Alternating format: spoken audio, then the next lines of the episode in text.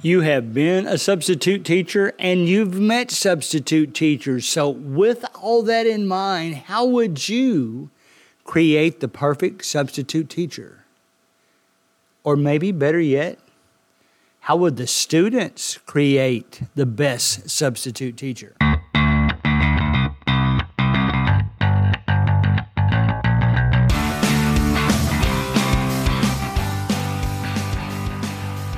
All right, guys, I am actually recording in an empty classroom this week's episode because, to be honest, that's the only time that I had to do it this week between refereeing volleyball tournaments, middle school type tournaments, and substitute teaching. I did substitute teach three days this week, and then I had another root canal this week. So all that stuff's going on. I'm trying to think of when am I going to get time to do this? I've got an all day tournament on Saturday. This is the episode for December 11th, 2022. When am I going to record this? So I am actually doing it in the classroom. If it sounds a little echoey, that's the reason. I was trying to think of something, you know, here at year end you know, there's, I don't know, you never really run out of topics for substitute teachers, you know, for this podcast, but trying to think what is something that I haven't done in a while and it was popular when I first did it, and maybe it's time to redo it. Well, it didn't take me long to remember that way back in the first 20 episodes, and again, we're up to episode 186 now, way back in the first 20 episodes, I went out on a volleyball court because it just so happened to be one of those matches where I knew players on both sides of the nets. I interviewed them and asked them what they thought compromised a good substitute teacher. And you know, I glanced back, I was curious, and I realized of the 180, 86 episodes that we've done, that one was in the top 15. Now, part of that is because parents wanted to hear their kids on the show, but I think we as substitute teachers need to pay attention to what these students are saying. Now, we want to please the teachers we're subbing for, we want to please the schools, we want to get called back. And again, I'm assuming if you're listening to this podcast, that's the category that you fall into. I can't imagine people that just walk in a classroom could care less whether they do a good job or not. They just want their money. They might go in and put their earbuds in and read a book and turn their back to the class.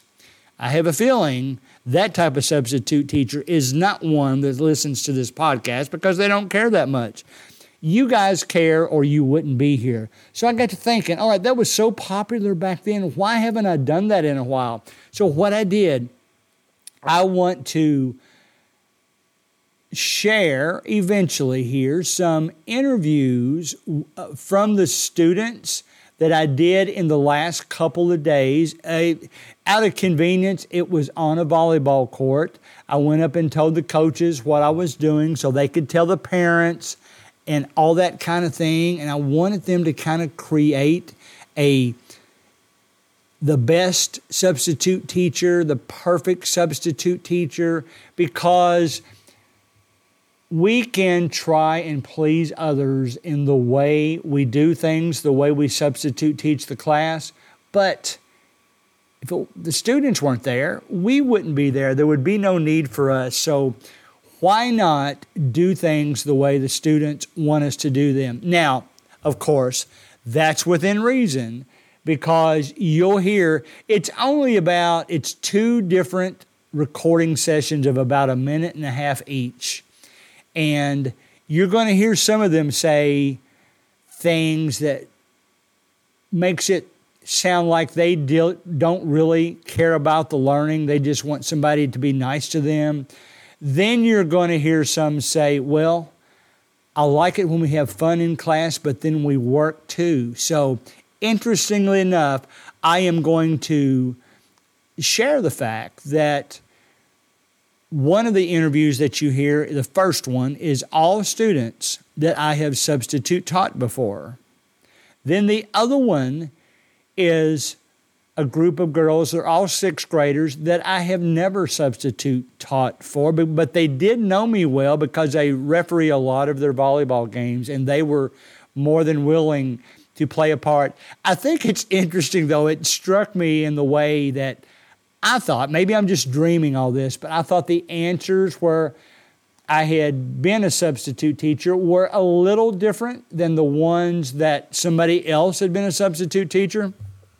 And that's not to say I think I'm better than everybody else. I think it's just different in the way they answered the question. So let me I won't keep you hanging on too long. I was going to interview more, then I got to thinking, well, I don't know if you want to sit through, you know, 10 minutes of student interviews. Keep in mind these are sixth graders. They're going to sound like sixth graders. They're going to say sixth grader type things. So keep that in mind as you're listening. So, the first group are the ones that I have substitute taught before several times. All right, guys, we're interviewing some sixth graders today. They're going to create the perfect substitute teacher for us. So, what do you think makes a good substitute teacher a good substitute teacher? Give me your first name and tell me what it is. My first name's Mia, and I think it makes a good substitute teacher when they like let us like play a game and then we work. Okay. Who else has an idea? All right, go. My name's Hallie, and I think a good substitute teacher lets us sit wherever we want. all right, all right. My name is Grace, and I think the best substitute is talking to us while we work. Okay, all right. My name is Maddie, and I think a good substitute is they are nice and they let us have extra time on our work. Okay. I, my name is McKenna, and I think a good substitute teacher isn't that strict. Okay, sounds good. Um, my name's Ava, and I think a good substitute teacher lets us sit where we want and talk. Okay. I, I'm Aiden, and I think a sub, good substitute teacher um, lets us like work with partners while we're working. Okay, all right. My name's Tess, and I think a good substitute teacher lets us talk to our friends while we work. Okay, anybody else? My name's Natalie, and I think what makes a good substitute is them like being nice and not lying about their students. Okay, all right. My name is Callie, and what I think is the most, the best thing about being a substitute teacher is, I don't know, like slaying, I guess. Like what? Slaying. Do you kn- Okay, all right. So this is Tessa again, and it also makes you a great substitute teacher if your name's Greg. All right. Okay, now that was the first group. Now, some observations three different times students mentioned they like to sit with their friends. Now, we know probably the majority of classes we go into, they have seating charts. I always tell them when I start, I'm taking attendance from the seating chart. If you're not in your seat, you will be marked absent. Then, as the class rolls on, unless I know the teacher is just dead set against it, I will let them move around some. Now, what I tell them when they move, if I have three people move, I say, listen, I'm trusting you guys to work and not be disruptive. If you're disruptive, not only will you have to go back to your seat, but everybody that moved has to go back to their seat. So if you want that kind of pressure, if you want to ruin this privilege for everyone, well, just go ahead and be disruptive. Otherwise, earn my trust better by setting or sitting next to your friends. But you know, I wonder what that does for learning. Does it help students sitting next to their friends? Some of you will immediately say, "No, no way." Well, I'm not so sure it doesn't there's certain things that just having the comfort, for lack of a better word, of having a friend close to you while you're working just kind of makes things go more smoothly. So, unless we have some real discipline issues, maybe we should let them move around a bit. I want to know that, in fact, the, the very first student mentioned they, they, they kind of like to have fun and they like to, while they work as well and fun ways to teach. You know, I'm a big proponent of that. They said they like to talk. I like to talk. I got in trouble in classes. About the only time I ever got in trouble was for talking. I always let the students talk unless it's against the teacher's rules. And I'll tell them, you guys can talk as long as you don't get too loud and as long as you get your work done. Because, you know, interaction with each other is a great thing. In fact, if anything, we're in a social media world. Get them away from punching and reading in their phone and let them talk to each other. Maybe it would even be helpful. Maybe it will be more comforting if they're talking to friends while they're working. Just something to think about, something I thought of as we went through. This next bunch is another about a minute, minute and a half, and it was a group that I've never substitute taught, but they have seen me quite a bit on the volleyball court, and they weren't shy at all about sharing their thoughts of creating the perfect substitute teacher. All right, we have another group that's going to create the perfect substitute teacher. Give me your first name and what makes them the perfect substitute teacher. Olivia, and um, when they give out um, blow pops. Okay. Um, Hope, and um, when they let us watch movies when we're not supposed to. okay. Kara, and when they're just like super nice and just treat you like a human being. Okay. I'm Haley, and when they let you sit with your friends. Okay. I'm getting that a lot. Uh, cadence, and when they don't make us do homework. okay. Kaylee, and whenever you get to be the teacher's pet. Okay. Delia, and when they're very kind to you and they treat you nice. Okay, good. Anybody else? All right. Ad- Adeline, and when when they're like nice to you and they get they have good rules and not bad rules. Okay.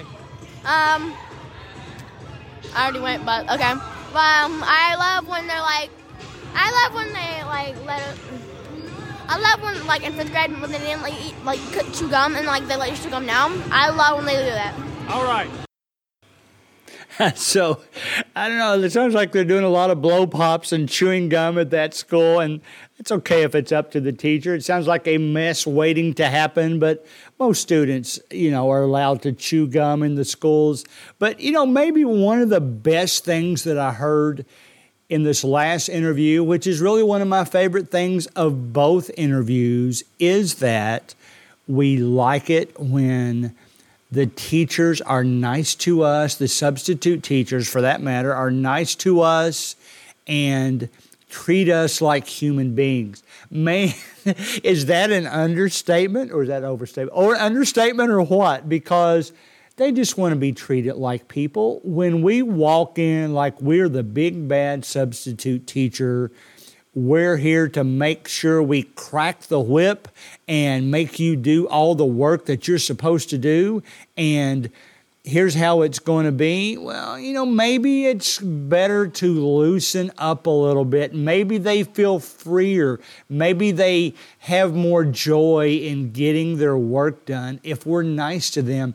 I will often say, especially in high school classes, that I'll say, listen, guys, I'm just an adult that, in my opinion, I'm talking to other adults here in the classroom. I don't even like to stand behind a podium and teach. I like to sit among the class or walk around and teach as I'm walking around because I don't want you to think I come in here and just because I'm older that I feel like I can you know inflict my power over you. That is not why I am here and your the the teaching environment is not very strong when I act like that. So I'm an adult, you guys aren't adults. I trust you until you give me a reason not to. One of my favorite lines in Footloose, the old Footloose, I don't even know if it is in the new Footloose or the newer, I should say. It's not new now, but the preacher said to his daughter, how, or he actually said about his daughter to his congregation, if we don't trust our children, how are they to become trustworthy? And you know, that sums it up so well because if we don't let those students know that we think so much of them as human beings, who knows? You know, I, I jokingly mentioned when I was last year teaching a medical training, a biomedical class, and they were learning all the the bones and all the tissues and everything that went on in the body, and it was just boom, boom, boom. They had to learn this. They had to learn this vocabulary. They had to know how this functioned in the body. They had to learn all that stuff. And they asked me once, man, do we really have to know all this? And I said, listen, I said, I'm in my 60s. You guys, one of you guys may operate on me someday. And if you do, I want you to know every word that the teacher is sharing with you in this class. So treat our students as individuals. I, I hate to use the phrase out of the mouth of babes, but these are sixth graders. I wouldn't really refer to them as babes. You know, Art Linkletter years and years ago had shows that kids say the darndest things, and isn't it true? Just listening to our kids talk, giving them an opportunity about how would they create the perfect substitute, substitute teacher, and just listen to them, and all of a sudden, guess what? We're learning from them just like they're learning from us.